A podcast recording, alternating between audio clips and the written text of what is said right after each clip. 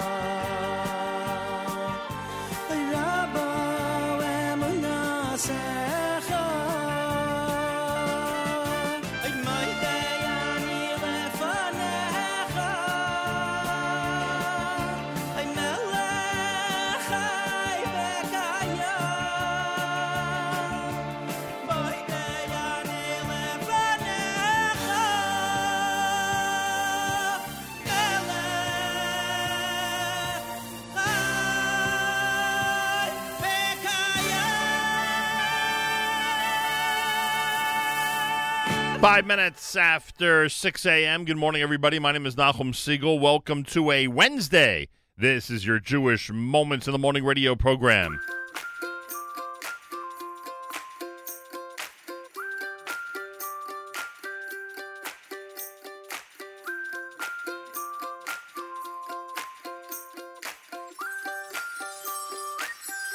Kili olam chazdo Hallelujah.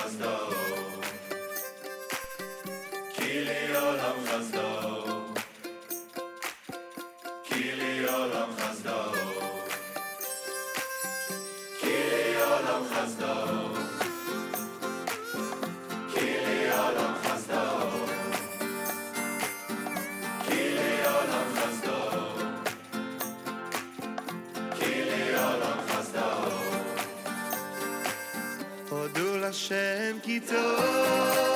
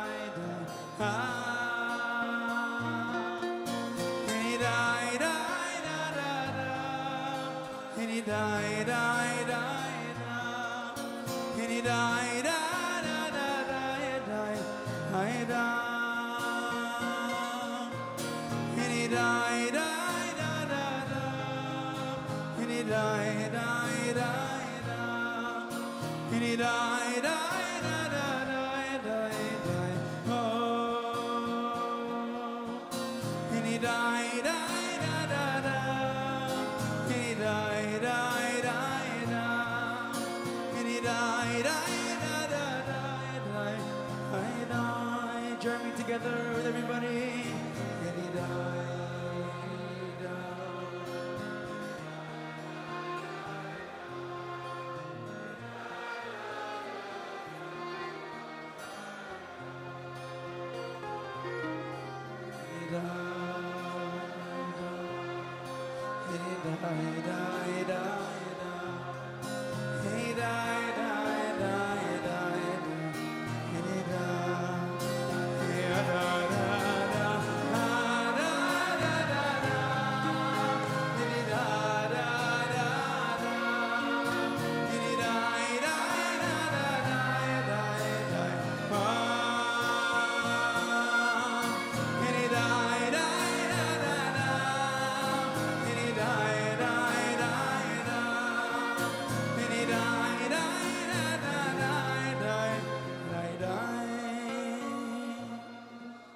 put the words that I put the words that we should never be afraid.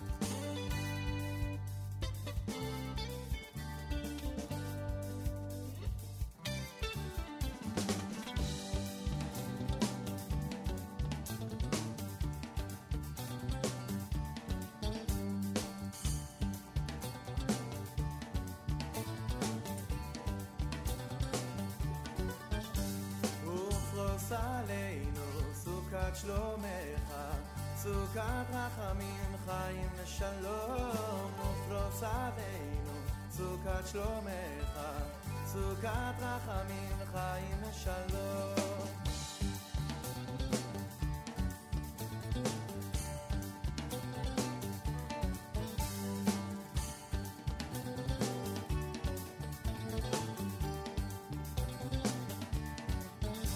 ופרוס עלינו סוכת שלומך, סוכת רחמים חיים ושלום, ופרוס עלינו zuka chomeha, zuka.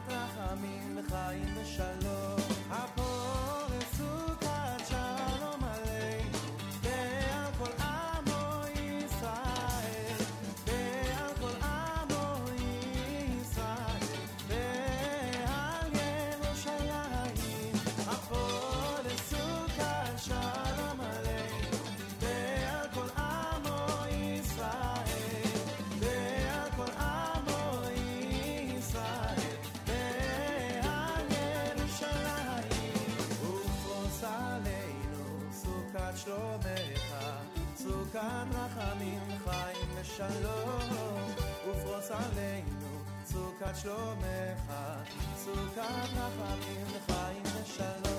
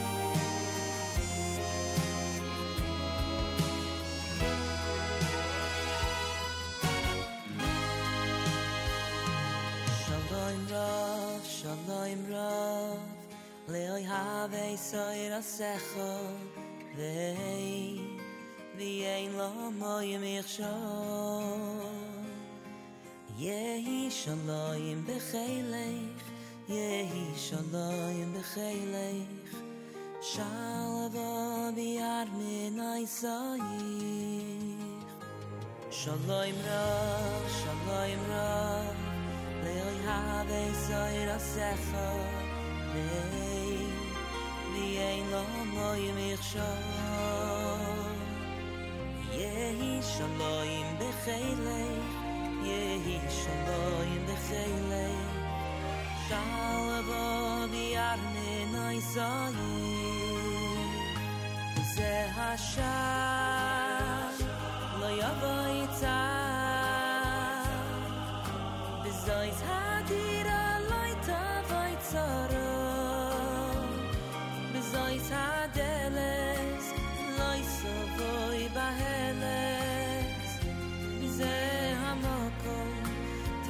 bracha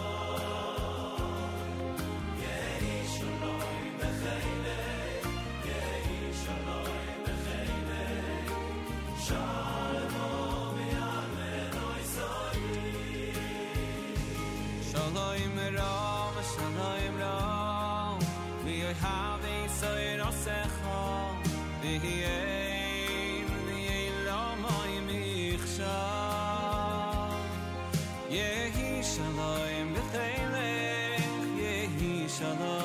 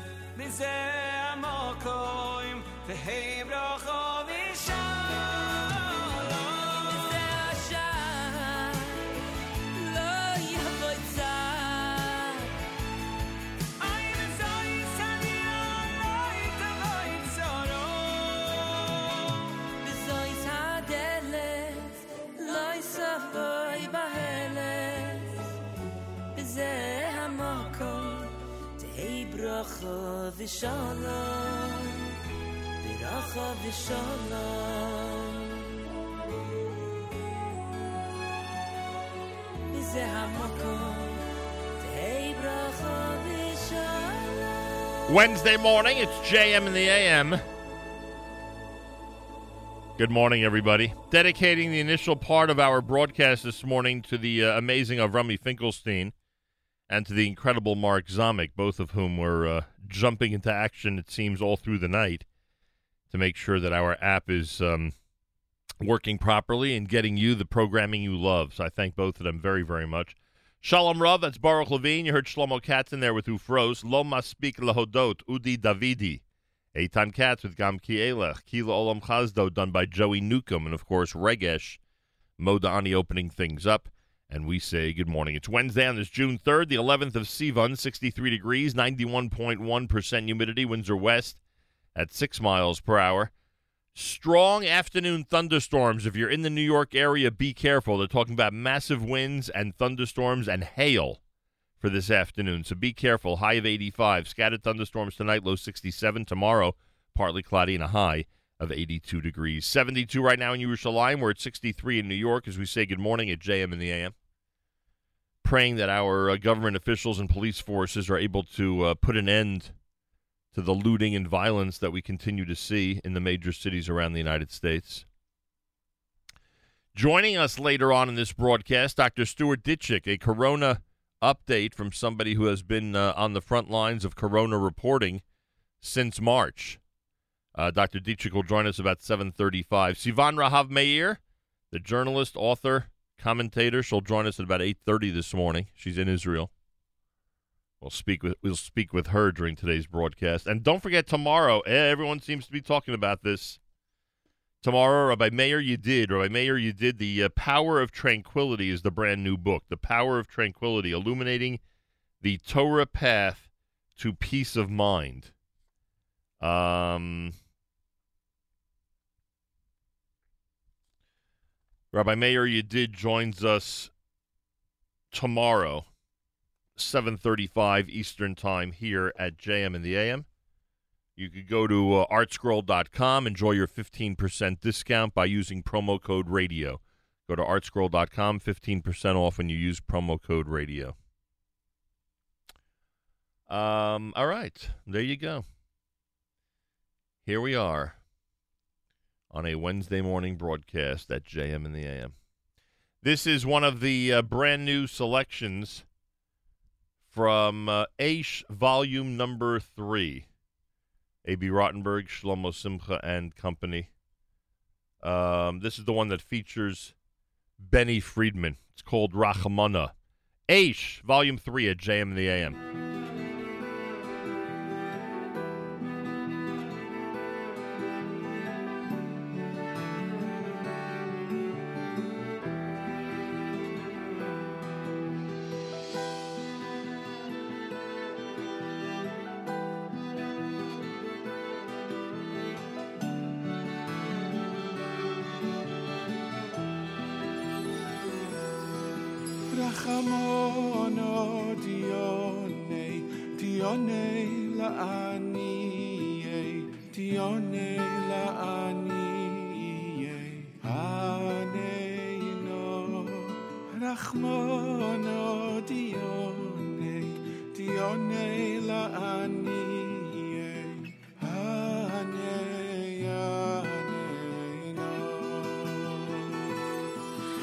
Rachamono dione, deone lanie, deone lanie, aneino.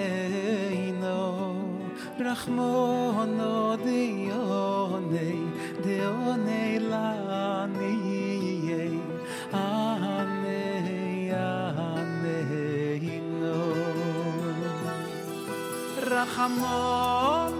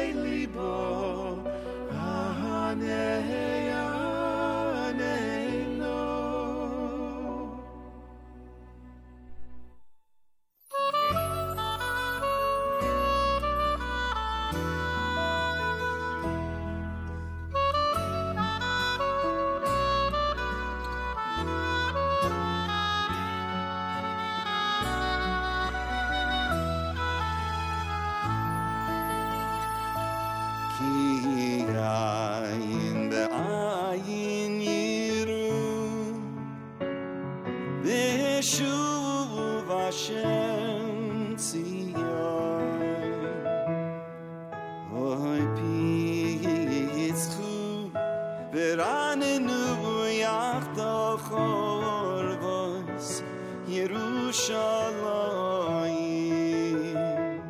Ki ayin yayin yiru Hashem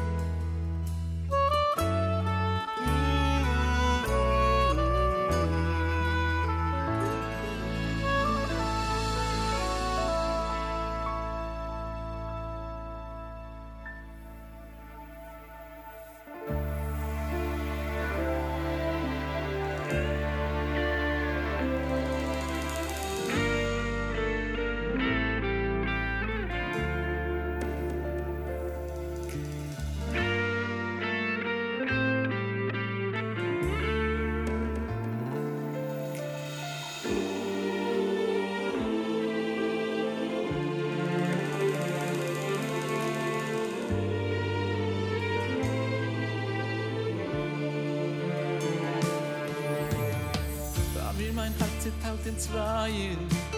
Soll ich sein still, sie soll ich schreien. Wie die Wasser von der Roschig jam, wie ein Binien, was fällt zusammen. Es bebt in es weint. Mein Herz zerbrochen paar Wein, wie ein Fieber von Kopf ist der Aklein. Ich kenn nach so nicht kein, mein Herz es daheim. Me ja, you know, wo es riecht. a shefer nor di di kennst di bekennen im khoyu mis be di you guy live ich bete hashem mei hayoy zayli zi mein hart di aus doch dem schlüssel is khili di weiß doch aus tu hoy hi ich will nicht gut nicht nein fall i auf der grund will i auf schula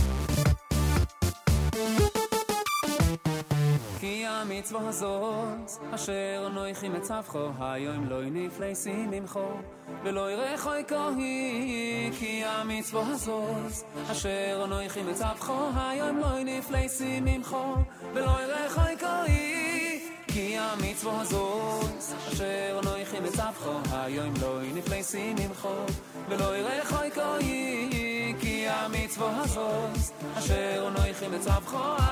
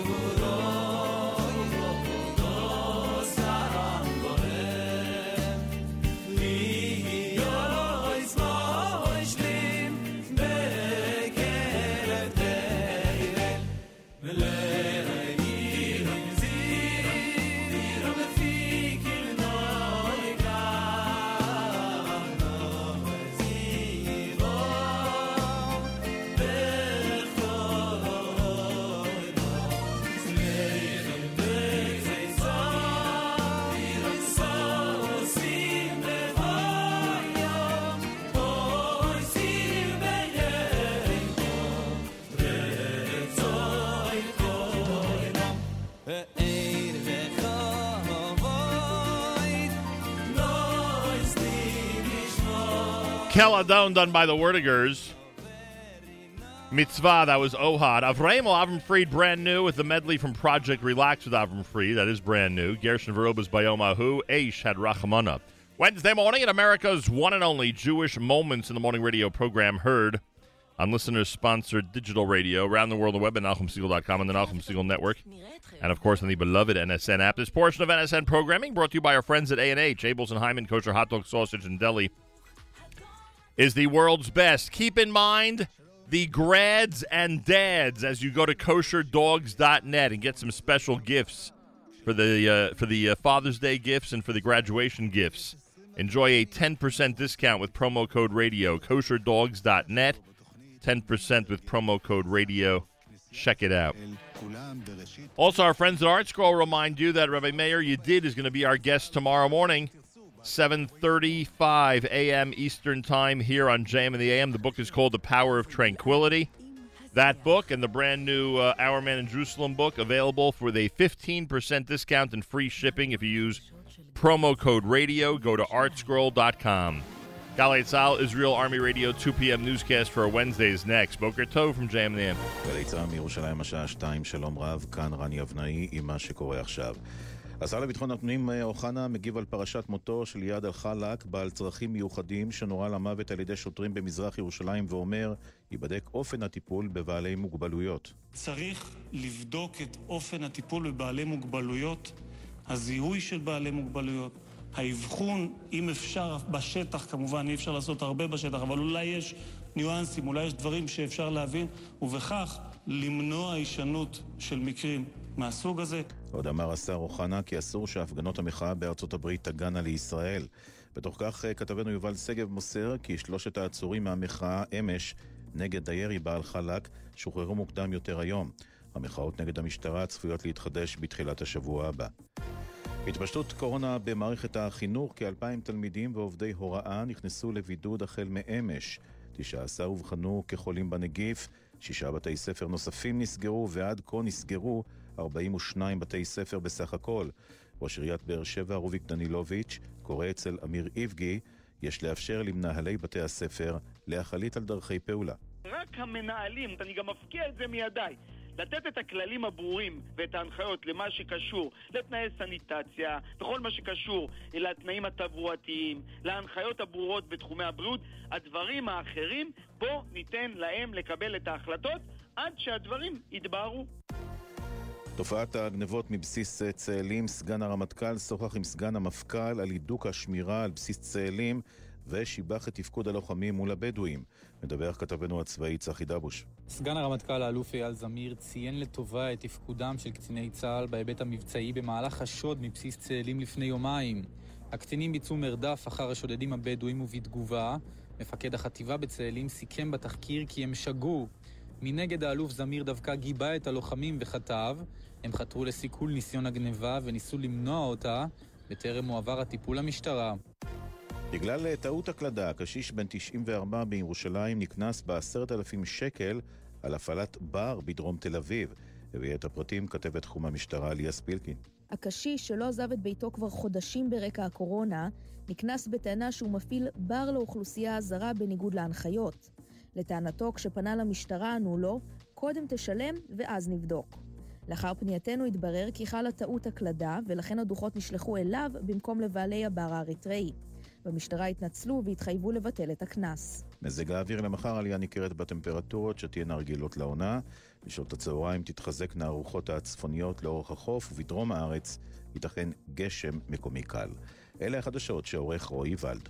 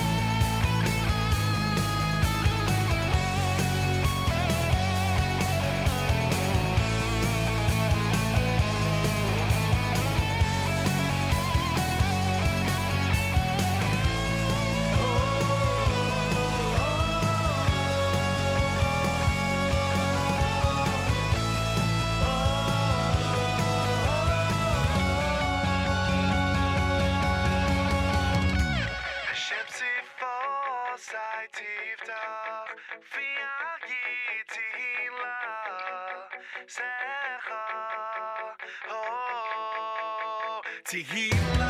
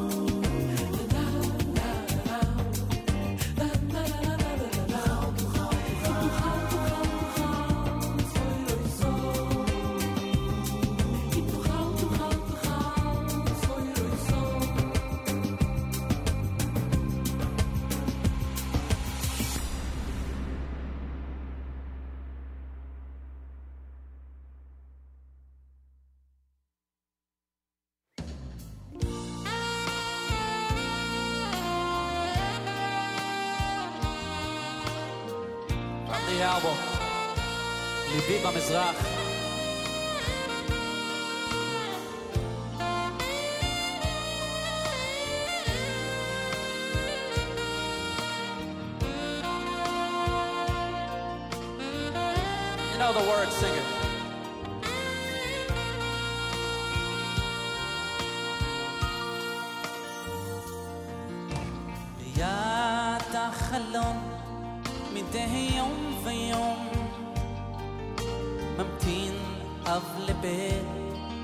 שעלה בת שעה, בת שנה, אולי יבוא שנייה קטנה ואז ימצא בית חם אב נתקעות בשמיים שוקע ברורים הזמן בוכה כמה עוד יתרחק בני בוא נשכח הכל ונתחבק עם העולם. הקדוש ברוך הוא יושב ומצפה מתי מתי מתי מתי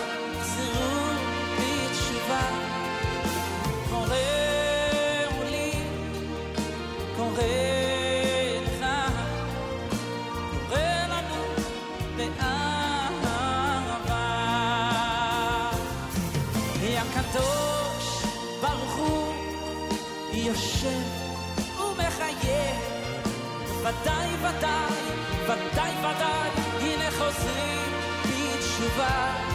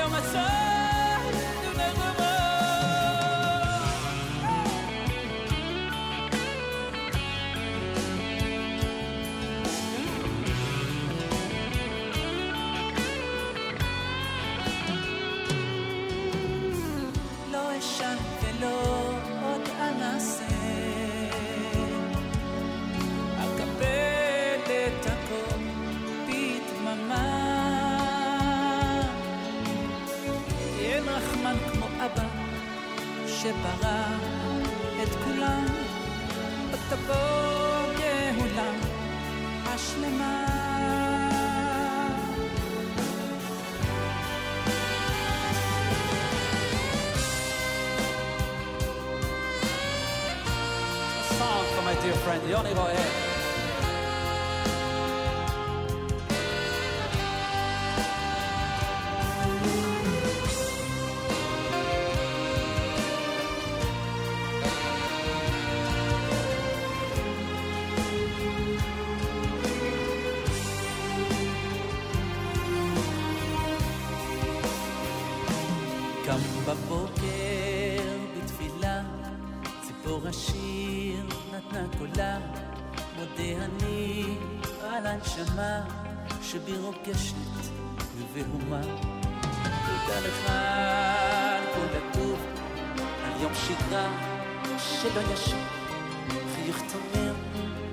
פתחת הדלת על אהבה ועל תוכן.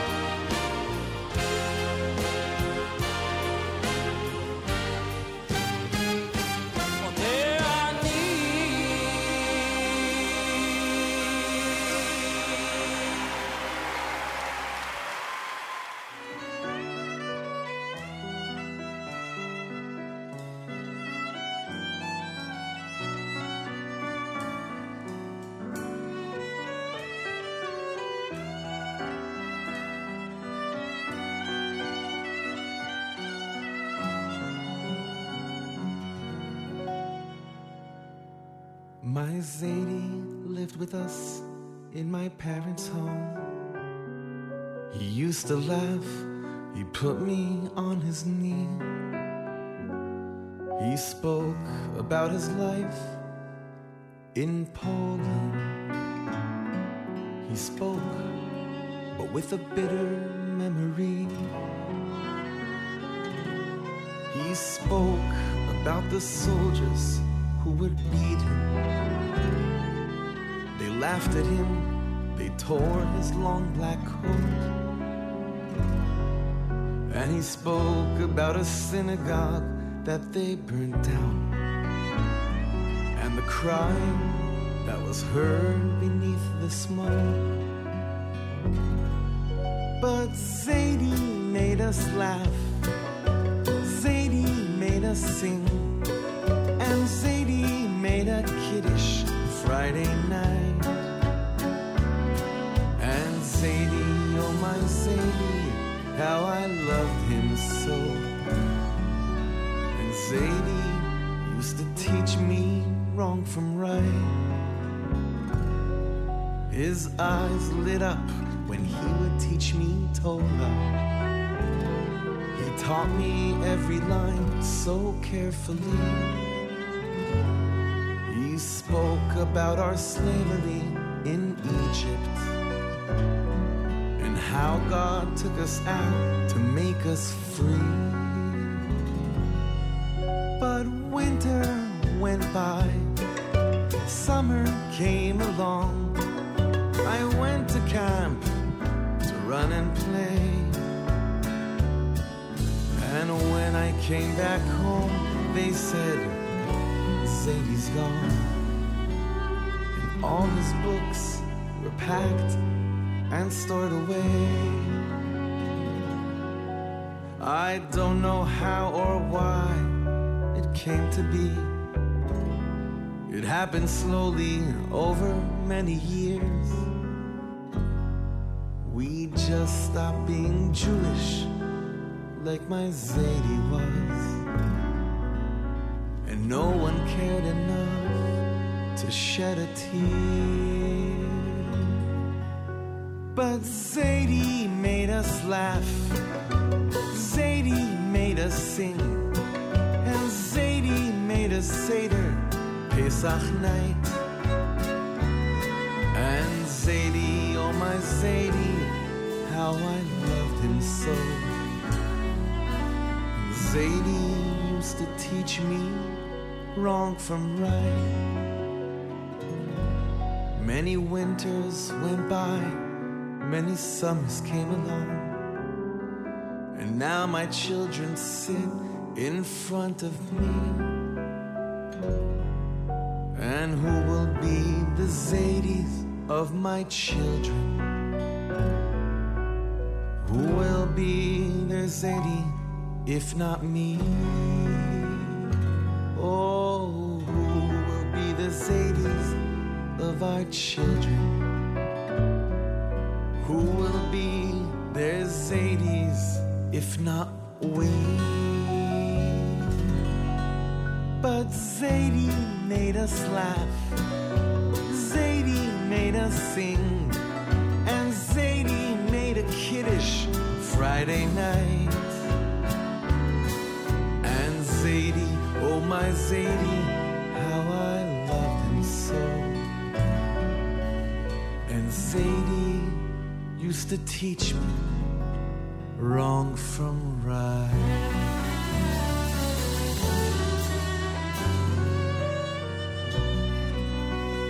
JM in the AM with the uh, Yes Legacy album and Shlomo Katz doing the classic My Zadie. Pretty amazing, huh? Yaakov Shwekey Svardik medley. Sfar done by Yossi Green off the eighth note. You heard Omek Hadavar and Echad Yachid and Hashem Sfasai Tiftach. That was Aryeh Kunstler to open up the hour here at JM in the AM.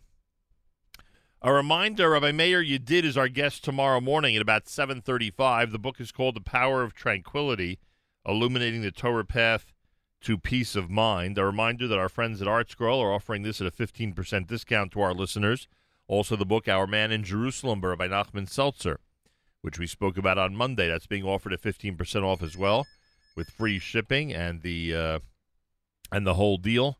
Uh, make sure when you go to artscroll.com, use promo code radio. Again, artscroll.com, promo code radio. Rabbi David Goldwasser's words, Zechanishmas Harav Zeb Yosef Alevi, and Zechanishmas Esther Basar Yosef Alevi. Here is Rabbi David Goldwasser with Morning Chizuk. Good morning. The Talmud in Tainus tells us that we learn. Rebbe Broka once asked Eliyahu Novi when he found him in the marketplace whether there was anyone in the marketplace who was a Ben Olam Haba, who had a portion in the next world.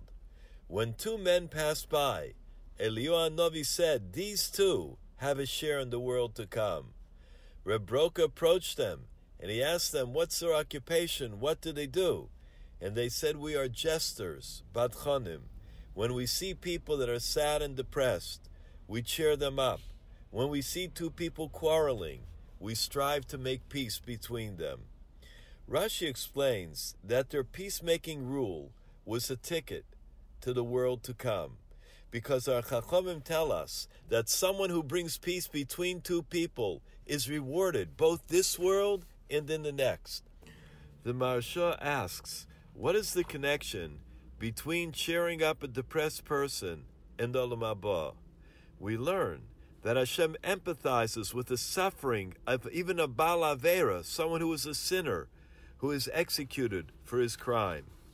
Bisman sha'adam mitztayer, we learn in Chagiga at the time when a person has pain, when a time that a person is troubled. Shchina, ma lashon. What does Shchina say? Kalani merosh, kalani mizroi. My head is heavy, my arm is heavy. Every Jew has a chelik in Olam Haba, but his connection is only in the hereafter. Reb Broika wanted to meet a person that was a citizen of that world, even now, whose life reflected those otherworldly values, but he was only a tourist in this world. The two people who were Badchanim had the perspective of Hashem being unhappy if one of his creations were unhappy. They had a sensitivity to Hashem's happiness that was motivated to cheer up the people that were sad. That meant they were citizens of Olam Haba even while they were still here on earth. The fact that Reb Broika asked Eliyahu Novi in the marketplace exactly who was a member of Olam Haba, it seems difficult. And that exchange is fascinating because we realize that it all depends on our care and sensitivity for a fellow Jew. This has been Rabbi David Goldwasser bringing you Morning Chizuk. Have a nice day. JM in the AM on a Wednesday. Uh, well, our good friend Dr. Stuart Ditchek, uh, great um, uh, pediatrician, doctor, author, lecturer, founder of, uh, co-founder of Kids of Courage, and wonderful guest on the air, um, is with us live via telephone. I felt it was important to get an update after I don't know what this is already, week 12, week 13 of everybody being relatively isolated. I know that uh, there are certain things opening up, and I also know that people are very anxious about what's coming this Monday in New York when finally the five boroughs joins the rest of New York State in actually starting to officially reopen. So I figured we should get his reaction to a bunch of uh, a bunch of information that is out there. Dr. Stuart Ditchek, a pleasure to welcome you back to JM in the AM. Good morning, Nachum. How are you? Baruch Hashem, Dr. Anthony Fauci is somewhat optimistic. He wasn't happy that some certain news was leaked about uh, about medical trials, uh, but he is somewhat optimistic about a potential vaccine before the end of 2020. He doesn't know how potent that vaccine may be. He's wondering about the strength and or weakness of a vaccine that's out by 2020. What's your reaction to this story? So, what Dr. Fauci voiced, I believe, uh, and appropriately so, was he's he has guarded optimism about the vaccine. He you have to remember he's a scientist with the National Institute of Health, and uh, he's one of the very very talented people and educated people who look at the results. Uh, you know what his warning is that people should understand that we don't just like we don't understand the short term immunity that people get once they've had the virus. We don't yet understand or have the data to support how long the vaccine will offer immunity at all. Uh, when we see we see from flu vaccine that the immunity conferred by the vaccine is several months uh, over a period of a flu season. Uh, his question is: Will it be several months? Will it be a year? Will it be two years? Will people need multiple doses of the vaccine? He didn't have the answer to any of those because none of us do right now. And I think Dr. Fauci was correctly expressing cautious optimism. Um, so we, even if there will be a vaccine, nobody can predict, uh, as you just said, what the protocol will be, how often it has to be taken, uh, what type of potency it'll have. There are a lot of questions that really need to be answered. That's for sure. Um, while we're on the topic of vaccination and um, and immunization, uh, before we actually talk about the the, uh, the, the the exact topic of vaccination, uh, is there any further evidence that one who has had COVID or one who's testing positive for antibodies is either forever or for a season immune? No, the answer to uh, that question is no. We nobody in the scientific world that I am aware of that's studying COVID uh, immunity uh, has said that you have a seasonal immunity to COVID. I wish that were the case. If that were the case, we would be in very, very good shape throughout the world right now with the number of people who've had COVID. Uh, what we do know is that the sicker you are, generally, the more antibodies you make. Uh, we also know that those antibodies, at least in a percent, in the mildly affected people, we believe over a period of weeks, the IgG antibodies uh, that develop after five to seven days tend to decrease somewhat over a few weeks. We don't know yet whether you have long term uh, memory cell immunity uh, from uh, having a COVID infection. What we believe is that people who've had COVID, who have very significant antibody reactions, at least have probably some short term immunity from getting it again. That's what we believe currently. Uh, however, the data is out on that. The task force working group that I'm part of uh, had a meeting about this this past week, uh, and there was not an expert on the phone who had any differing view on that, including immunologists who were working on the antibody studies. So we don't know yet what the antibodies mean. What the antibodies are useful for right now, other than treatment, we believe, for seriously sick COVID patients, what the antibodies are useful for are telling us that a patient, that a person did have the infection. That it appears to be very useful for. It is not yet useful for telling somebody whether they've had immunity, and that would be a huge error for us to make that mistake. You, you know And I'm that you know that a lot of people are making that error, right? Oh, of course. I, you know, I, I I have this every day. I've gotten uh, phone calls every day from people who are uh, telling others, uh, uh, "I can now go see grandma and grandpa. I measured positive for antibodies. Uh, I can go to the hospital and visit a COVID patient. I've me- measured positive for antibodies." Uh, It's fascinating to me how people will misuse information, and quite frankly, there have been physicians and clinicians in our own communities who have disseminated that information incorrectly, despite uh, being told that this is not an immunity test. So uh, I'm disappointed when I hear it. I think we have to learn very much from the experiences in, across the world now, including in Israel, which we'll talk about in a minute. But no, it is not an immunity test. And- yes, it is indicative that you've had the infection. And I promised, as I vaguely referenced a couple of minutes ago, that we'd uh, ask you about the immunization through vaccine because there are people in our community, as you know, and other communities who will do anything uh, to prevent uh, vaccinations uh, being added to the list of vaccines that are being recommended and in most schools are required in order for a child uh, to attend. Um, with that in mind, I think, and I think you and I discussed this on the air already once during all these COVID updates. With that in mind, we all have to be prepared for a major campaign against the vaccine, and a good part of that campaign likely, unfortunately, coming from our community. Yes, and to be clear, uh, the last two weeks, the vitriol against me and others like me who are advocating on behalf of patients from the anti-vaccine community has been horrible. Uh, yesterday, they put out a uh, a fake uh, picture of me on a news channel with a heading under it saying "Pediatrician reverses uh, opinion on uh, uh, pandemic, no longer a threat." Uh, I have to tell you that they also recently uh, somebody's been sending me. They put together little blurps. They cut and paste my voice uh, to come out with messages that try to uh, um, uh, make the messenger look foolish. So this is what I want to say to the public. If you see reasonable clinicians who appear to be sending a message that sounds crazy, it's probably from that community. Uh, and this is a warning to everybody.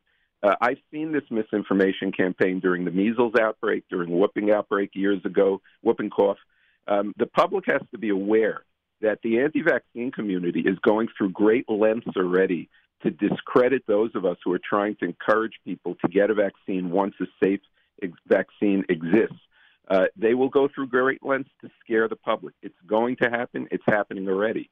What I will tell you is that if the FDA approves these vaccines, and I hope that they will approve at least the ones that are, you know, are currently being studied here in the U.S. and several of them abroad. Uh, we need to make sure all of us get the vaccine. And one thing I promise you not a child in New York State will be allowed into school without a COVID vaccine. That I guarantee you. Those discussions have taken place already, uh, I'm sure, at the city and state level. Dr. Stuart Ditchek's with us. What did you want to mention about Israel? So Israel's a cautionary tale for everybody. I think everybody has to pay close attention to what's going on in Israel this morning. Currently, there's 30 plus schools uh, closed down over the last two and a half weeks. Israel opened up the schools at the same time that they opened up uh, schools, restaurants, other institutions, and apparently they overshot. Uh, this is data directly from Israel this morning. Over 30 schools are currently in closure. There's 10,000 plus students in quarantine and uh, the, there's a debate going on between the education ministry and the health ministry. The health ministry wants every school closed down again. Uh, the education ministry is saying we'll only shut down schools where a single COVID case appears. But the cautionary tale is that Israel thought they were through it. And by the way, Israel's a much more sophisticated testing country than we are. Uh, they have testing tracking. They use iPhone and smartphone technology. And they, they- enforce with police officers. Right. I was just Uh, going to say they enforce it, right? Yeah, they're much stricter than we are, and they overshot uh, even with their strict enforcement. So they're threatening even further closures beyond the schools, and unfortunately, most of the COVID ICUs that closed two weeks ago have now been reopened in Israel. So I want to caution everybody: this is very important for us to pay attention to Israel, not only in how they've dealt with it in a positive way, but how they're looking at themselves from introspection to see how they could reverse and do it better a second time around because they're terrified of a surge. And by the way, their surge was their initial cases weren't even a fraction of the ones we had in the United States.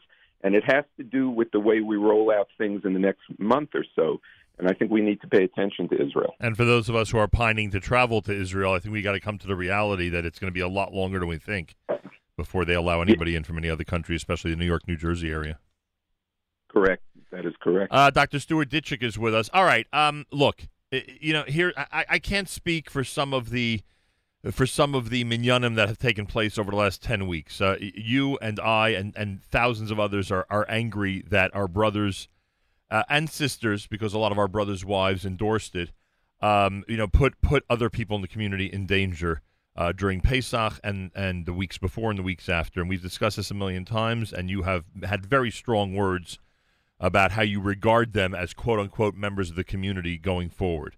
Uh, I do want to say, however, that there were minyanim that took place on Shavuos that I think if you saw them, you would say to yourself, you would say, I'm not, I'm not putting words in your mouth that you would have endorsed them, but you would have said, Kol hakavod, that at least the rabbis of those minyanim really did in a large sanctuary keep 10 people and only 10 completely separate, everybody in masks, one balkore, you know, who got all the aliyahs, nobody touched anything, people wore gloves, etc., etc. And I and I think you would have said that about some of the minyanim that took place. With all that in mind, and knowing that the OU uh, restrictions are are starting to be lifted because of the two week uh, a deadline that's being met, and knowing what's going on in New York State in general, has your opinion about, and also keeping in mind that certain Torah giants, to their credit, have announced publicly that right now they're out of shul indefinitely. They are at their age. They have said they are out of shul indefinitely, and you know they're not in discouraging the OU or others, you know, to encourage others to open up. But they have said, "I'm out. I, I care too much about my health, and it's a requirement halachically to care about my health. I'm not going back." With all that in mind, what is your opinion right now about gatherings for religious services in our community? So I think the shuls that have been following guidelines strictly, I'm incredibly proud of. Uh, there are many, many of those shuls that are following rigid in- guidelines with enforcement by Gabaim, which I think are beautiful, and, and I'm incredibly impressed with how that's being done. However, there are many shuls, and we all know the truth, that are not following guidelines in terms of enforcing spacing and masks. Uh, and there's one shul in my community uh, that actually had uh, uh, somebody came to speak to me about it over Yontif. They had 11 senior citizens, 70 plus, davening in the minyan. Uh, three of them were wearing masks in my own community, 70 plus. And what I was told when they came to me is that the, uh, apparently the the seniors told them my doctor said it was okay. So that's where the rub lies. I think for every shul that is following the rules and not allowing seniors to daven with that minyan and not allowing high riskers in and enforcing masks, we have to be cognizant that there are many shuls, at least in the Brooklyn area, that are breaking the rules and they cannot break the rules. Those that are following the rules, let's model ourselves after them because they should be commended, and I'm proud that they're following those rules. I agree with you wholly. But we have to be careful. There's a lot of complacence going on within certain elements of our community, uh, our communities, uh, worldwide and countrywide, and we can't be complacent. Uh, this virus has not left us yet. You know, Israel yesterday declared they published uh, they tested uh, uh, many people for the antibody, and they were surprised to find out that with the greatest measures in place, uh, uh, only um, a very small number of them, about two two and a half percent, had immunity, not immunity, but had antibodies present. Which means, uh, and I want people to understand the number they came up with. Uh, the Israeli study showed that when you do testing, it reflects only about 10% of the people who currently had the vi- or past had the virus. So in Israel, they currently have 2,000 active cases uh, that are documented, which reflects 20,000 active cases. So it's 10 times the number that it appears to be based on testing. So the cautionary tale for shuls is please stay to the rules, as Nachum just said. If you see shuls are breaking rules, do not attend those shuls. Go to a shul that's following the guidelines. That's my view.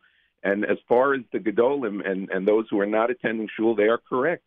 Seniors and older individuals who are high risk should not be attending indoor minyanim right now. And um and and and you admire those people over 65 who have the self-awareness and, and those with with preconditions who have the self-awareness to make that decision and many of them saying it publicly. Uh and um and by the way, Dr. Ditchek, I, I have to point out uh, I, I wasn't even aware of this till I saw. I think it was a Wall Street Journal graph that I saw. We know that there are unfortunately plenty, too many people in our community and in other communities, uh, in their 40s, in their 50s, in their 60s, in their 20s and 30s who have died. We know that. But until I saw this graph, I did not realize just how overwhelmingly the majority, how overwhelming a majority of people who died has been people over 65 and 70. I mean, the numbers are staggering. So those They who, are. so those who don't think that that group should think differently than other groups, you're out of your mind because we're talking about 70, 80% of all COVID deaths in this country in that age group, and that's really scary. which is exactly the data that I gave the week of Purim, if you remember correctly. That was the data we had from uh, from China and from the European experience. But more importantly, remember, uh, yes, the deaths were dramatically over the age of 70, 75, and continue to be. However, many of those were contacted or infected by asymptomatic people, people who showed no signs of infection. And that's what the real message is. The death rate, we know what it is, but we don't know yet what the infection rate is from asymptomatic people to them. So we need to understand that we don't understand everything about this virus right now. Uh, we're figuring it out with time. But I will tell you, the greatest experts in this country all agree that after three months of struggling this battle, we still don't have a good handle. We still don't have a single drug treatment that is fully effective against COVID or very effective against COVID. And we still, unfortunately, don't have a vaccine until sometime later this year. So caution is the name of the game. Um, we don't have to go, especially if you don't want to, because I know it's a controversial topic. We don't have to go into statements you've made in the past about it, but I'm just curious if your uh, view of hydrochloroquine is any different today than it was. So hydrochloroquine is a hot button topic, as you know. I will tell you that the data to date of the studies that have been done are not very pro- promising about hydroxychloroquine. At the early stages of the pandemic, I was a very strong advocate of using hydroxychloroquine on ultra high risk patients. I did use it on ultra high risk patients, especially my Kids of Courage campers. We used it on quite a few of them during the early stages of the pandemic, as well as people in my community who had very high risk, ultra high risk. And thank God most of them did phenomenally. However, that's not a study, that's called anecdotal experience. So my experience should not reflect policy, nor should any other doctor's single experience. The studies to date are not very good, and the, the task force that I'm part of and the working group of voluntary physicians who are part of it, who are experts, pretty much unanimously agree that although hydroxy probably has a role, uh, possibly, possibly in early cases, um, it's not very good right now. The data is not supporting the benefits that we believed it had early on. We did use it aggressively early on because, quite frankly, we had no choices. We had no treatments for desperate people who were gasping for air at the early stages of COVID when they were getting very sick at home. So, yes, we did think more of it uh, several weeks back. Uh, today, the scientists have not been giving a positive experience with hydroxy, and overall, it's a negative so far. I think one of the reasons that people love hearing what you have to say on this topic and other medical issues is your your uh, obvious honesty.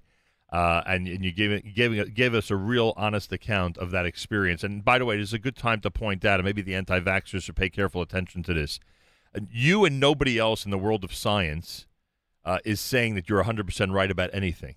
But you make decisions and you try to save lives based on the current information that we now have. If that information changes or if the experience, as you just indicated, changes, obviously you and others will adjust. That's what life is all about, not just in medicine, but in anything. And when, when you when you or anyone else in this country recommends a vaccine, you are doing so based on the knowledge of the scientific world, the medical world, and the rabbinic world, and all that together, putting it together and making a recommendation of you know this is the best way for society to move forward. And I think that that often, uh, you know, because of the conspiracists, the conspiracy theorists out there, I think often that they they completely ignore that that everybody in all those worlds together, based on the information they have, is trying to you know make a decision and release information and make suggestions that are best and most appropriate for these times. Right, and, and it takes a lot for physicians to look back at ourselves, Right, right. and say whether we've done something wrong. Right. Possibly, Right. I'm one of them. I, you know, I was, I, as I said with hydroxy, I was one of the advocates early on, at the beginning when we were desperate.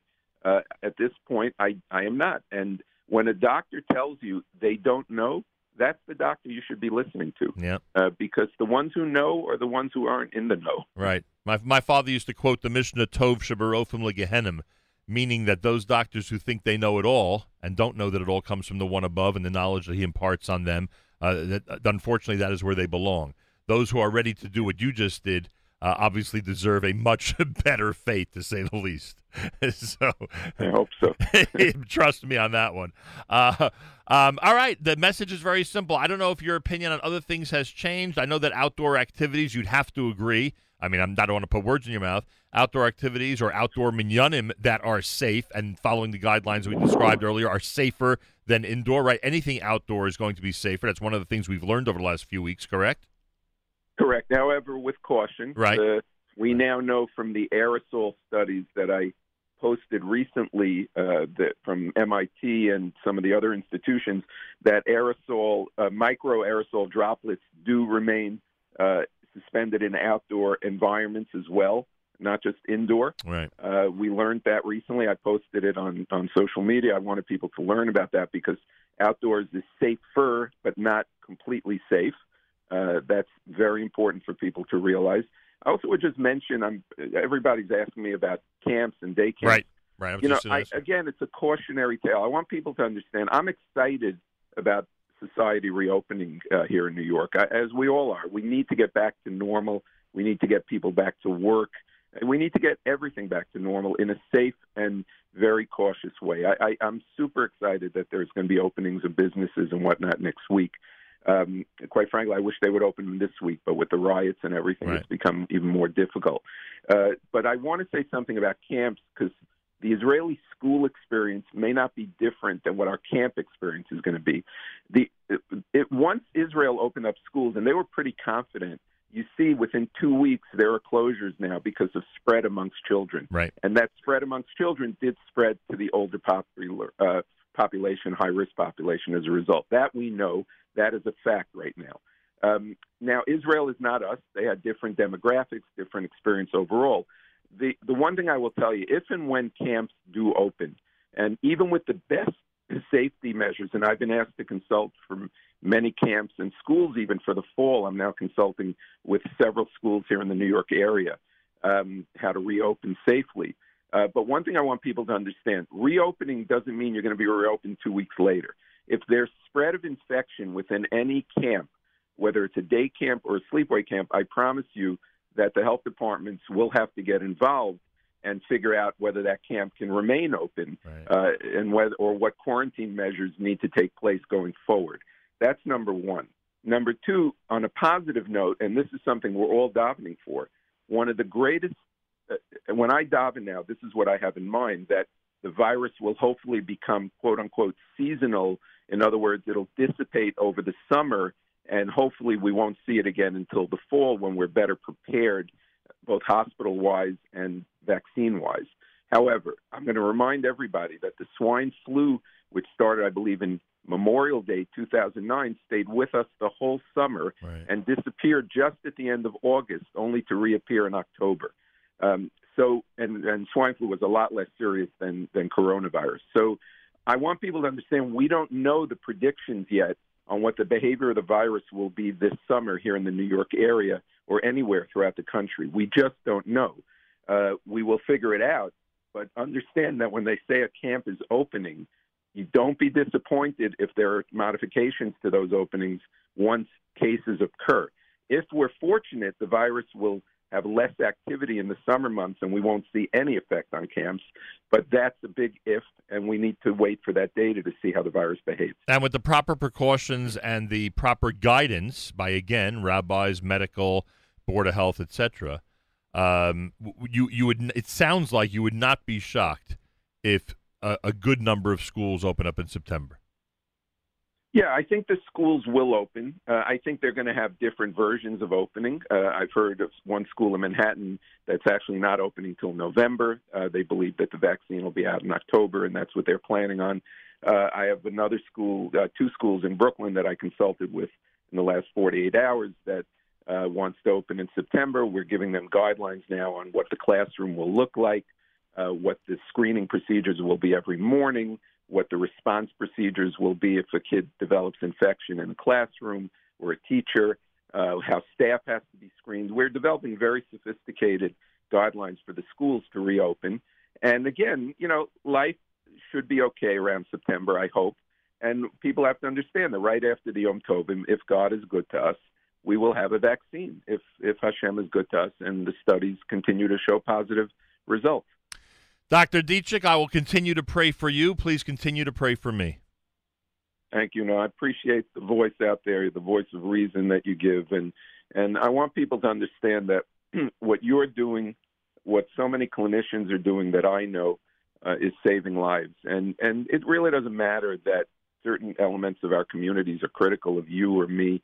Uh, because if you're not critical of somebody, they're not saying the proper message. Of course, people are going to be critical, uh, but I have to tell you, 99% plus of the messages I get are supportive and positive, and I want to thank everybody for that. I, my wife was floored erev Shavuos with the number of gifts we got from strangers, people we did not know, uh, who sent gifts and packages and letters, and it was overwhelming. I, I, we were floored. We we we have a freezer full of cakes from Shavuos. And Dr. Uh, Ditchek, if you're going to follow the advice you give me, those will stay in the freezer.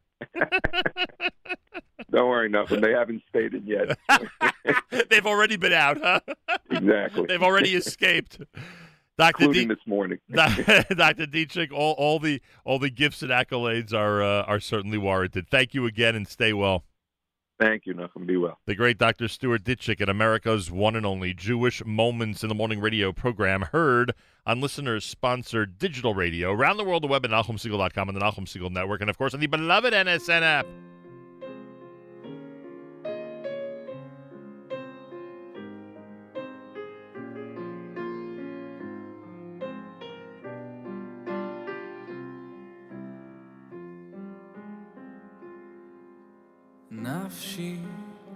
נפשי חמדה, חמדה בצל ידיך. אוי לדעת, אוי לדעת, אוי לדעת כל חסדיך. נפשי, נפשי חמדה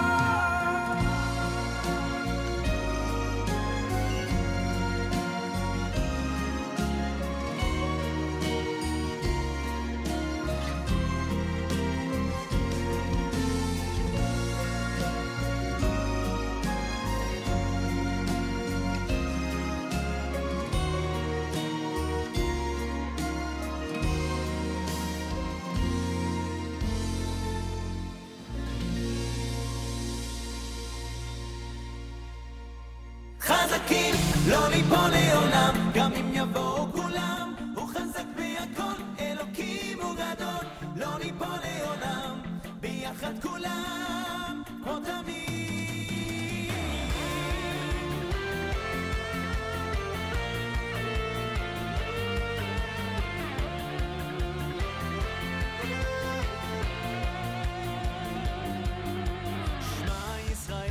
תקשיב אל הכל, עוד יבוא יום ניקח ליסבון, זה קרוב מתמיד וזו לא אשליה.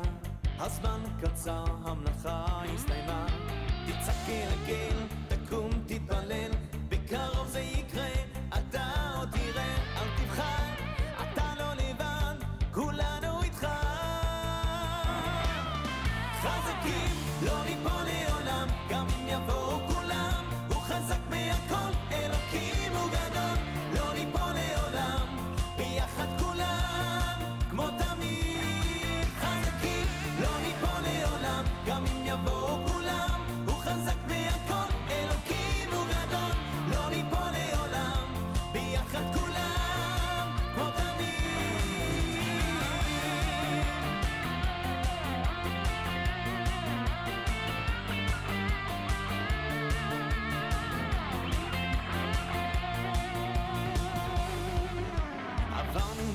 כבר כלו הקיצים, כבר אלפיים שנה יהודים מקווים, בתמימות טרורה מחכים, אולי היום הוא יגיע. עם כל הכוח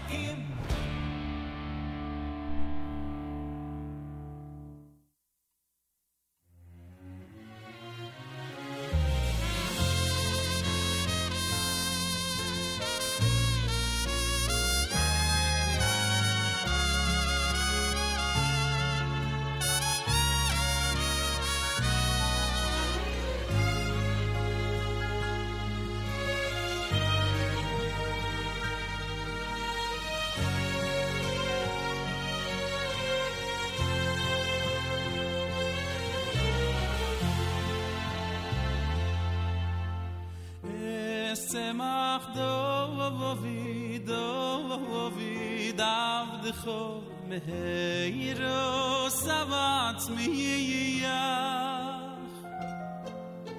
וכבר נוי תורום נוי תורום בישוע סכו תורום בישוע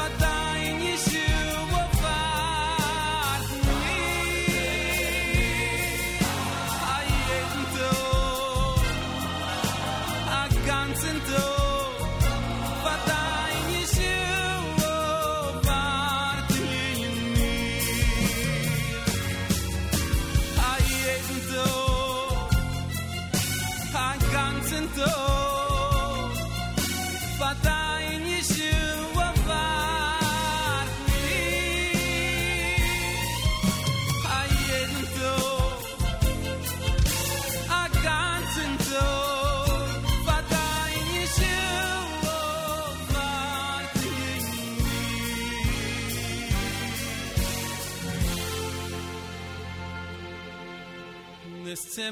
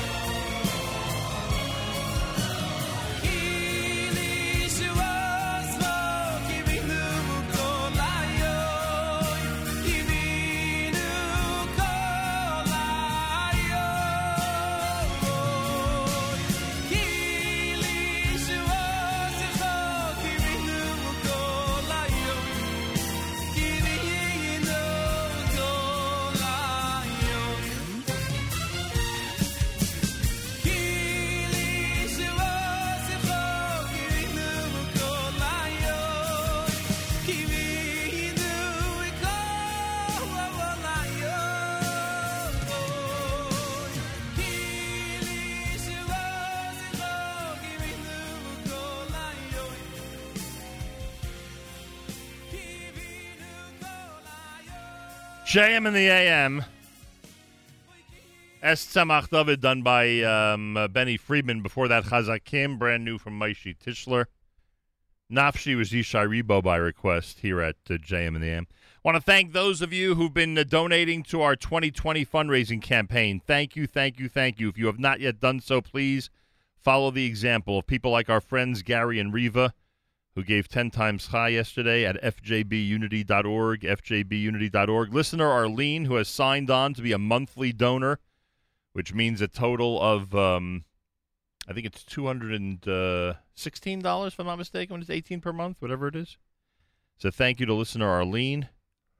Um, and anybody out there who goes to fjbunity.org, you can go ahead and make a decision on the spot if you want to be a monthly donor or just a one-time donor.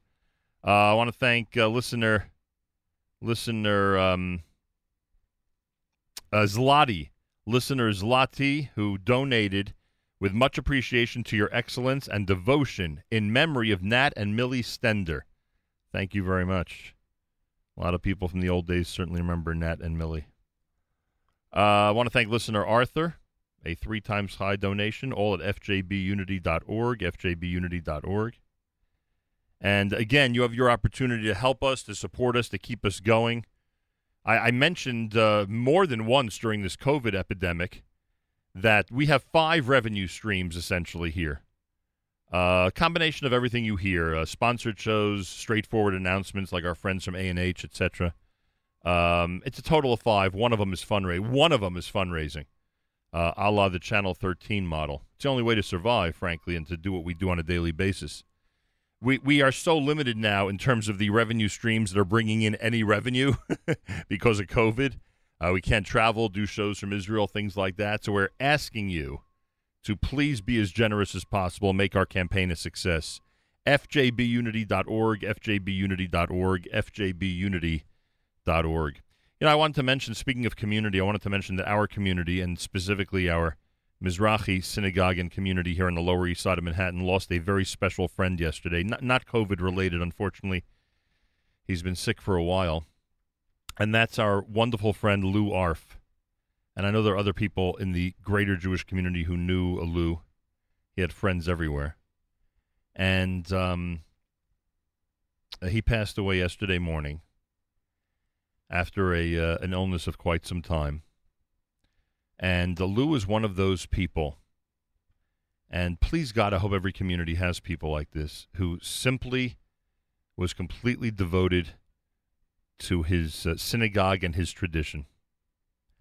Uh, regular, hardworking man who loved life, who loved everything we love about life, um, but had such a such such a space in his heart and in his schedule for daily shiurim, lectures whenever they'd come up at the Bialystoker Synagogue, uh, to be in shul with us in the Mizrahi every Shabbos, uh, to be gabbai in the Mizrahi and take that role very seriously, to purchase the food for the kiddush and take care of so much behind the scenes stuff and took that very seriously. I think you know the type of person I'm describing because I, I would pray that every synagogue has at least one. And um, and he passed away yesterday. A terrible loss for us in the Mizrahi community here, and a, a tr- tremendous loss for the Lower East Side. I mentioned to someone yesterday that when he would uh, when he would decide where to go for Yontif if he was going away with his wife, um, it was not just the facility and the price and the and the, the the caterer that was a consideration. It was also who the guest speakers were. Who would he learn from? Would he enjoy? The people who are presenting, et cetera, et cetera. And a lot of people who run programs in the area uh, here um, certainly uh, certainly knew him. Uh, so today is his funeral via Zoom, um, and um, it's difficult for us because those who felt really close to him will not be able to pay the usual respects at a regular funeral service and ceremony at the at the uh, cemetery. Uh, but we will be zooming in and participating together as one community. And uh, our condolences to Barbara, his wonderful wife. Our condolences to uh, to uh, Esty and her family, and to Moshe and his family, and to everybody uh, from the Nasi, his wonderful brother Ephraim, and his uh, aunts and uncles, and uh, and all of us as friends who are so saddened by his passing and have such amazing memories. My kids, my kids yesterday already started with such amazing memories of just being with him in shul on Shabbos. So we remember Lou Arf, and I thank you for giving me the opportunity to remember him in this forum here on JM in the AM.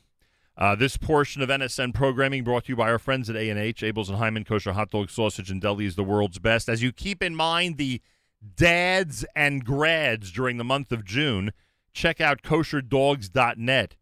Kosherdogs.net. 10% discount when you use promo code radio. No joke. 10% discount when you use promo code radio. Again, that is um, kosherdogs.net, kosherdogs.net. Use promo code radio uh, for your 10% discount. Tomorrow on this program, 7:35 in the morning, Rabbi Meir Yedid. Rabbi Yedid is the author of The Power of Tranquility. It's an ArtScroll release. I am just learning just how popular Rabbi Yedid is in the Sephardic uh, community, the Brooklyn community, and many other communities. Now he's going to be popular really in every other community with this ArtScroll book. Um, those of you who want to buy the book and get a 15% discount plus free shipping and everything else between now and the 10th of June, you could buy The Power of Tranquility and you could buy Our Man in Jerusalem, the book we spoke about Monday, by going to artscroll.com. Artscroll.com. Use promo code RADIO. Use promo code RADIO for the free shipping and everything else that they're guaranteeing you. Promo code RADIO, 15% off. Enjoy the brand new books at artscroll.com. I'm sure you certainly will. Oh, by the way, I got a communique from uh, Shlomi Ash. You know Shlomi Ash. Many longtime listeners remember Shlomi. He says that June the 3rd, which is today, um, it's funny because he says Yael's mother would call it a day that will live in infamy. Uh, uh, today is uh, Yael and Shlomi Ash's 35th wedding anniversary. 35th wedding anniversary. And I say Mazal Tov to the amazing young couple from all of us here at JM in the AM. So, yes, 35 years. I know, I know. I don't know how Yael's done it, but she's done it to her credit. and she knows that we're kidding. Um, but he, but uh, both the Yael and Shlomi are amazing. Their family is great, and it's wonderful to call them friends for all these years. And of the 35 years they're married, I think I've been in regular touch with Shlomi probably for 30 of them, which is pretty cool. Uh, so happy anniversary, friends. Yael and Shlomi, 35 years from all of us here at JM in the AM. Wednesday morning broadcast, plenty more coming up, uh, including Sivan Rahav Meir. Sivan Rahav Meir is coming up at 8.30 this morning from Israel. You keep it here at JM in the AM.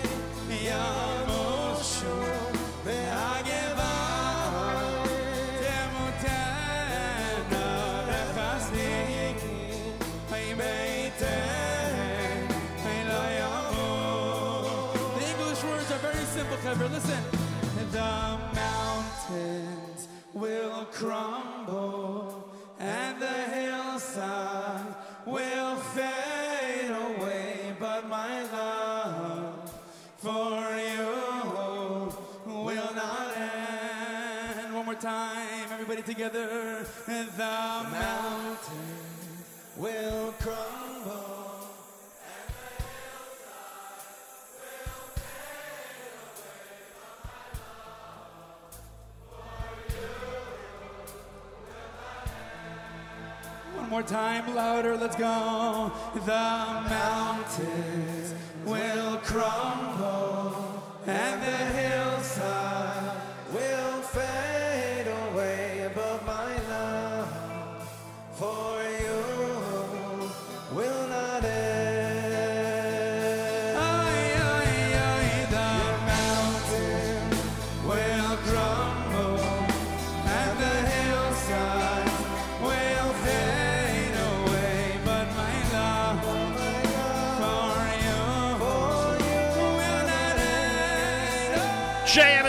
both Eitan Katz and Shlomo Katz.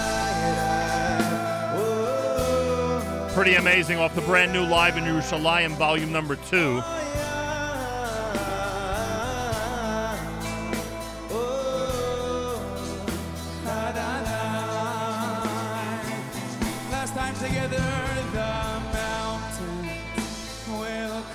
Pretty amazing song. They call it, they call the song Everlasting Love.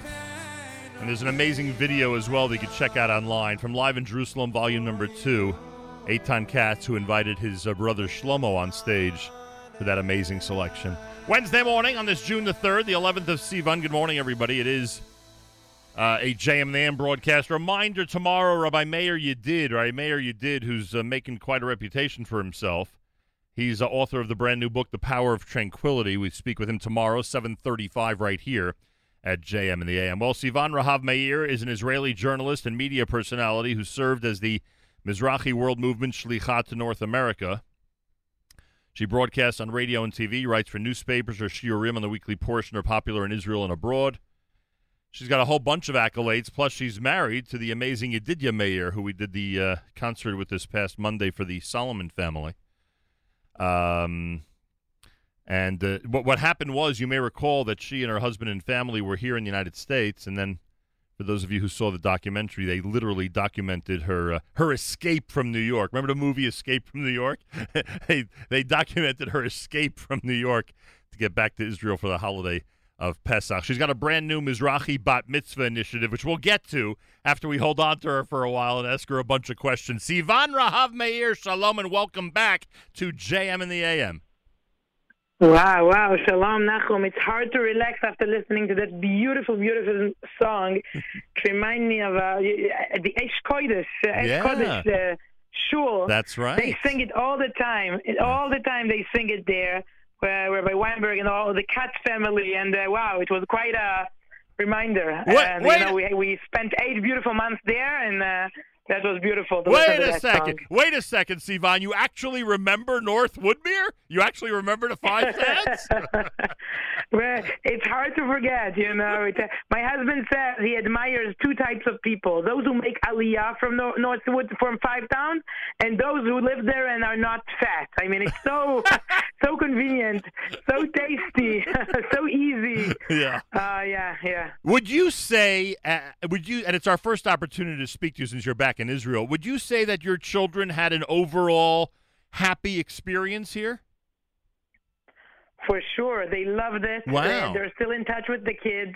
Some of them still learn. You know, they went to great schools in uh, Far Rockaway, and they lo- they're still in touch with even the teachers and the the kids, the the friends. They told me that in a few years we're gonna have like 30 guests. You know, That's that right. Gap year, gap year. So I understand they're all invited, but I don't cook so well. But they're all invited for Shabbatot because that's what Americans do when they come. Yeah. So uh, yeah, Bezrat Hashem. Uh, I- I mean, just uh, you know, in terms of the technical stuff, because people are so curious. I mean, we are assuming now that you and your family are staying in Israel. Yeah, yeah, yeah. yeah. We're here back. We're back at home. We, we're, we're here to stay. We, we want. I mean, the shlichut basically was really short. We thought we planned the second year, but we spent eight beautiful months in the states. We met so many communities, but uh, I think it's uh, you know enough is enough. When when the coronavirus really started, when when it got scary, you know, and and we did nothing because everything was canceled. Right. Basically, we we came back here, but I realized that um the concept of shlichut, the concept of, of being connected to our brothers and sisters abroad is not limited, you know, to a physical place. And I think I, I spend time with more communities than, you know, than even before through, through Zoom. I mean, all the time. We, Right. just yesterday, we had a beautiful event, uh, Beth Tefillah. It's a shul from Arizona, Rabbi Pinchas Allouche Sure. and the community of the city of Sderot. We had a mutual, you know, event on Zoom together. Sderot, think about it, the city um, so close to Gaza Strip uh, for years, you know, rockets and, and bombs and everything.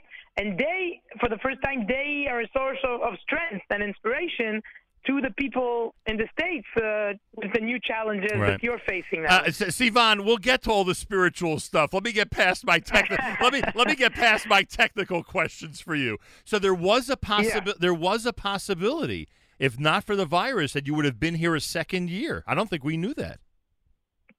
Oh yeah, that's a scoop, Nachum. I always Yeah. tell you know the scoops are always here. The JM and the AM. Yeah. That, that's the place. And also- uh, we we started planning that the second year. Yeah, it wasn't you know not for sure, but Right. uh, we we that's definitely considered.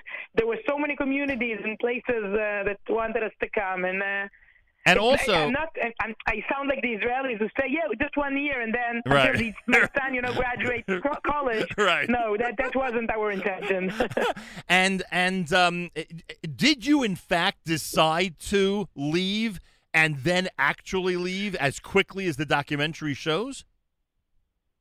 Yeah, yeah, that movie uh, is um, yeah, everything is accurate. I mean, we we decided the minute we heard El Al, you know, they stopped all the flights Right.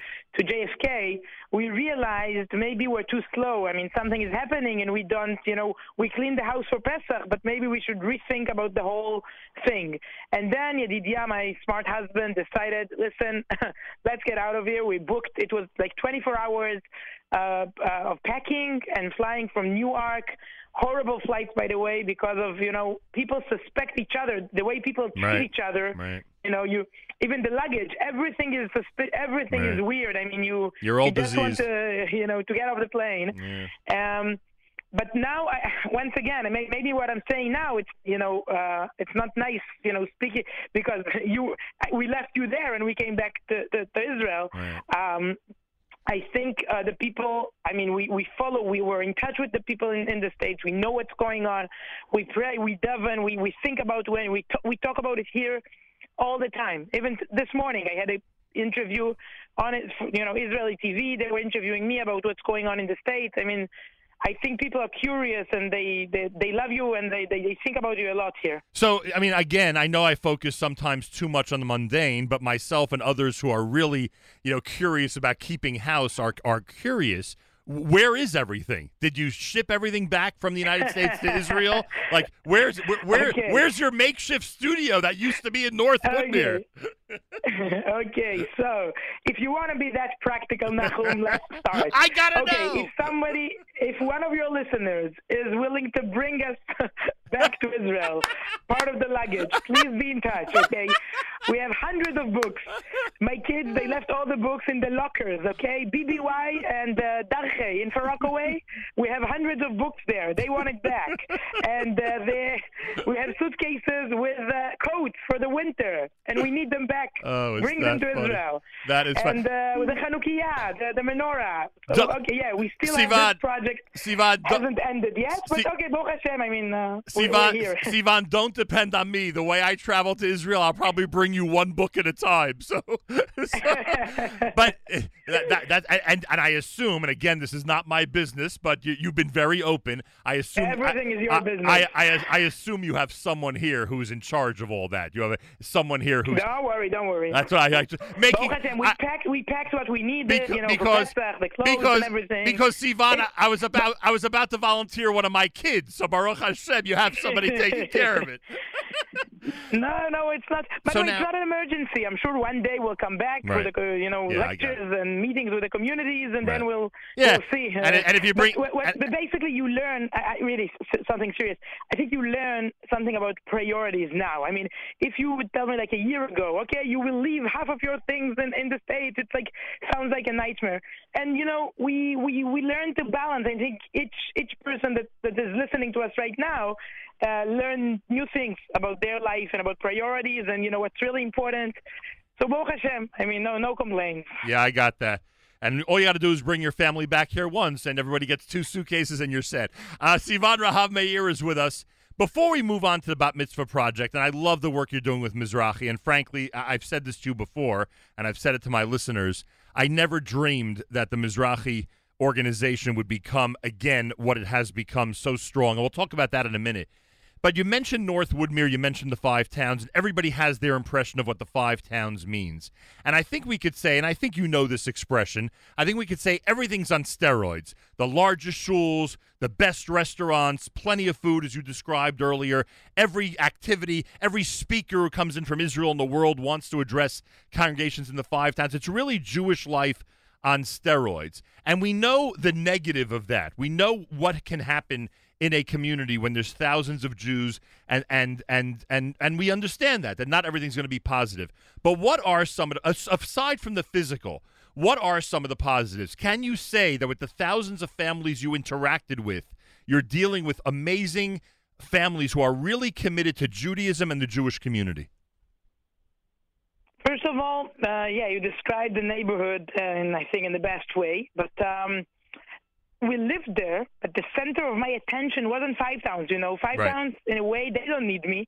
Okay, as you said, uh, every speaker from Israel comes there. We felt like we're in Israel every day. There was a new person coming, you know, uh, um, with events there. We really felt like we're in Yerushalayim. No, I think the main mission was meeting the smallest community communities, the unaffiliated Jews. Uh, we lived there since it was easy, you know, as a family to live there. But Right. I was, I I remember I, I was flying. Just a few examples, okay? The small community of Memphis, the small community in Dallas, meeting small shuls in um, in Montreal or Toronto, big shuls, but also small communities there. Uh, all all the way to Orlando, or uh, not only you know Boca Raton, also a huge community Right. in Florida, but meeting smallest places, the small places in Orlando, with the Israeli community. That I became really connected to the Israeli communities in communities in America.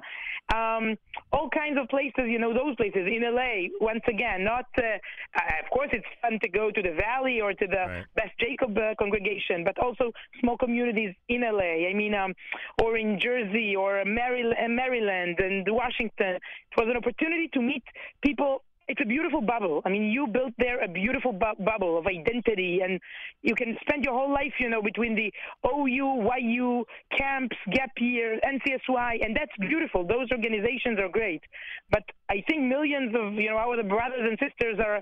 We should draw them in. I mean, they they they're not connected to that bubble. And for me, it was a chance to meet them with Hillel or Chabad on campuses. And it was for me really a, a challenge and it was fascinating, fascinating. but I couldn't do it without you know the the strength you, you have in five towns. That's very important. Understood. Phenomenal. Sivan Rahav Meir is with us. Mizrahi, World Mizrahi presents a special bat mitzvah program. If you're looking for a fun way to prepare your daughter for the special age of bat mitzvah, if you want to give her a gift for life that will help her learn, think, and create, it's a brand new bat mitzvah workshop led by Sivan Rahav Meir. The program includes four online sessions with Sivan, interactive group learning, skills including public speaking, preparing a bat mitzvah speech, interviewing family and friends for a bat mitzvah video, writing, reading, and thinking assignments. Uh, each participant will receive each session's video directly to their inbox, and you will learn all these special things from somebody who can uh, have tremendous influence on bat mitzvah girls. Uh, I, regret, well, I don't really regret it, but you get my point, that, that my daughters are in their 20s. I would purchase this for them at the nominal fee uh, in a second. The dates are four Sundays starting on the 28th of June at 4 p.m. Eastern Time. 4 p.m. Eastern Time. It's for girls aged 11 through 13.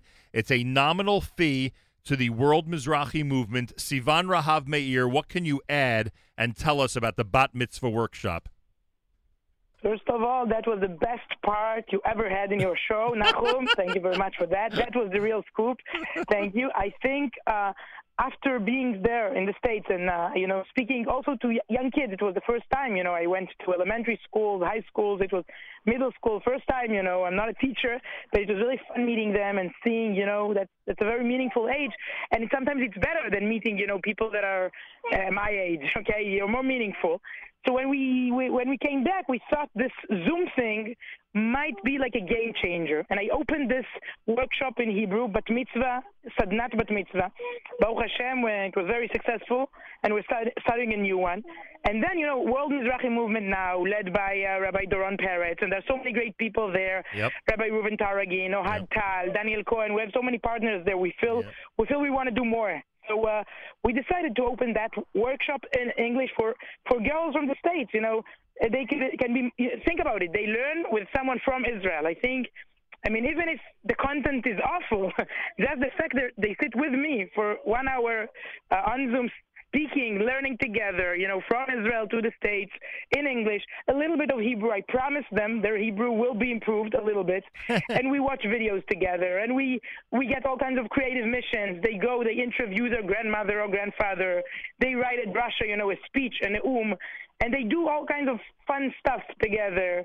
And it's it's very, very, Baruch Hashem, I mean, in Hebrew it worked well, and now we're studying it in English. Phenomenal.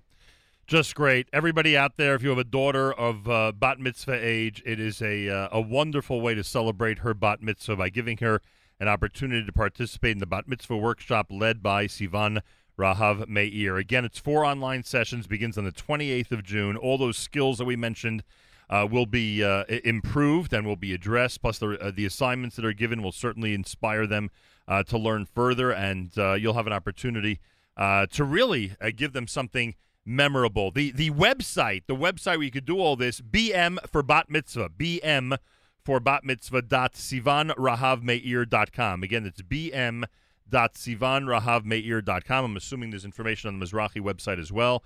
bm.sivanrahavmeir.com. It's officially the Sivan Rahav Meir Bat Mitzvah Workshop. Uh, if there is someone in your family, a, a girl starting at 11 years old, make sure to get in touch with this website or the Mizrahi and uh, get this going so you can give this as a great gift to her at a nominal fee to the Mizrahi movement. And again, it starts on June the 28th, so take care of it as soon as possible. And Sivan, as you mentioned earlier, some amazing people with World Mizrahi under the leadership of Rav Doron Peretz.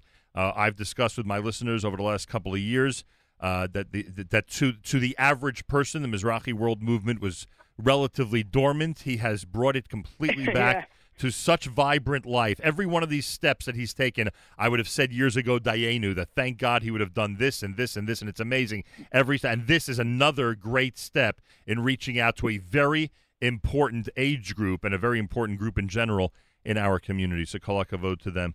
And uh, I hope a lot of people sign up. I hope. I hope you have thousands of people sign up because I think this is really valuable for the young girls out there. Yeah, Bezrat Hashem, I was in touch tonight with Rabbi Andrew Shaw. He's the head of Mizrahi UK. Yeah. He wants it in different hours, obviously. Uh, Right. The girls of London, Manchester, Leeds, we also will open something for them. And yeah, we, well, Bezrat Hashem, I mean, we, uh, we just, we just started. Sivan, I look forward to getting to Israel and uh, having a cup of coffee with you and your with you and your beloved husband. Uh, it, there's nothing like there's nothing like working with a professional and being together with him Monday and Wow. uh, and working together was just wonderful. And uh, and both of you, both of you should You continue. know, you know, it was his dream, you know, for him, uh, you know, hosting something with Nachum Segal. He felt like he's, uh, you were his celebrity when he he was younger. So he, he was really excited. And Baruch Hashem, you did it for the best cause, you know, to help the Solomons. It was really and just and just to balance things out, we should point out that you had never heard of me growing up. We should we should make sure, make sure to That's true. Sorry, Michael Jackson was my hero. Sorry, Nachum. and you're not ashamed to tell people that, which you should be admired for.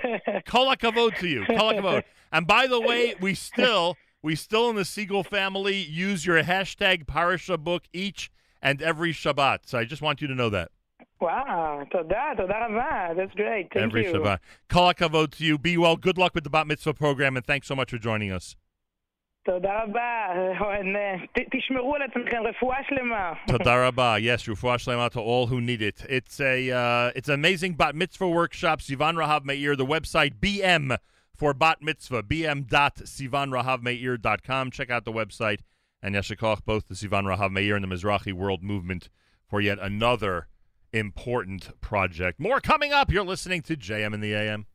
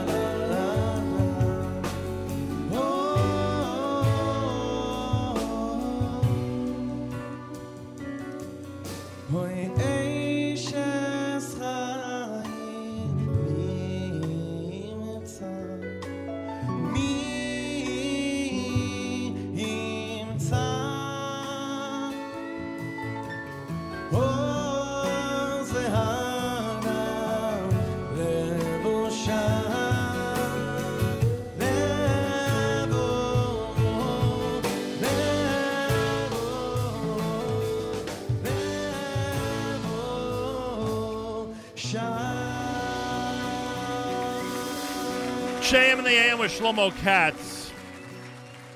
Cold OD, the name of uh, that selection here at JM. Wednesday morning on this 3rd of June, 11th of Sivan, this portion of NSN programming brought to you by our friends at A&H. Abeles and Heymann Kosher Hot Dog Sausage and Deli is the world's best. As you go to the website at kosherdogs.net, kosherdogs.net, keep in mind the dads and grads during this month of June. Kosherdogs.net, 10% discount you use promo code radio. A reminder from our friends at ArtScroll, the author of the book The Power of Tranquility, Rabbi Meir Yedid is our guest tomorrow morning, 735 here at JM in the AM.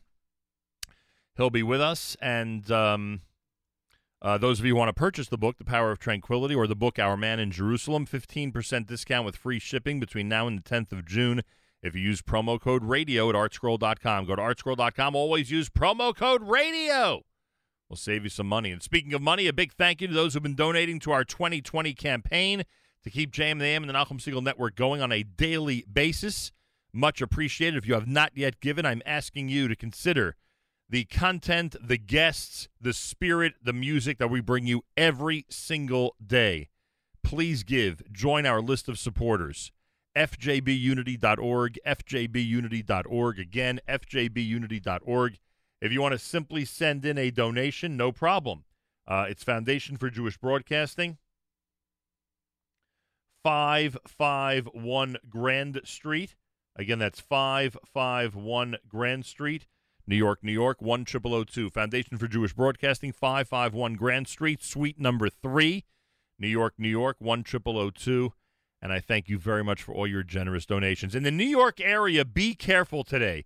Strong afternoon thunderstorms, hail, damaging winds all this afternoon. Be very careful in the New York tri state area. The weather's going to be very rough this afternoon. Everyone, please be as careful as possible. Uh, keep that in mind. By the way, those of you who are not um, signed up to get our daily thread and or our weekly newsletter, just send an email to Avrami, af at nachumsegal.com, af at nachumsegal.com. Ask him to add you to the list so you get our daily thread and our weekly newsletter. Again, that's af at nachumsegal.com. And again, if you'd like to participate in our fundraiser, fjbunity.org, fjbunity.org. Our intention is that um, on Sunday, we are going to broadcast starting at 11:30 a.m. Plus, you'll be able to hear it again at 2 p.m. as we've been announcing on the short videos that we release every day celebrating Israel. So celebrate Israel Day. The parade was supposed to be June 7th. Is this Sunday? We will be on live at 11:30. We are putting together the list of guests now as we speak with the nice words about Israel. And we'll celebrate together. And that show obviously will be archived, available at all times, plus replayed that afternoon at 2 p.m.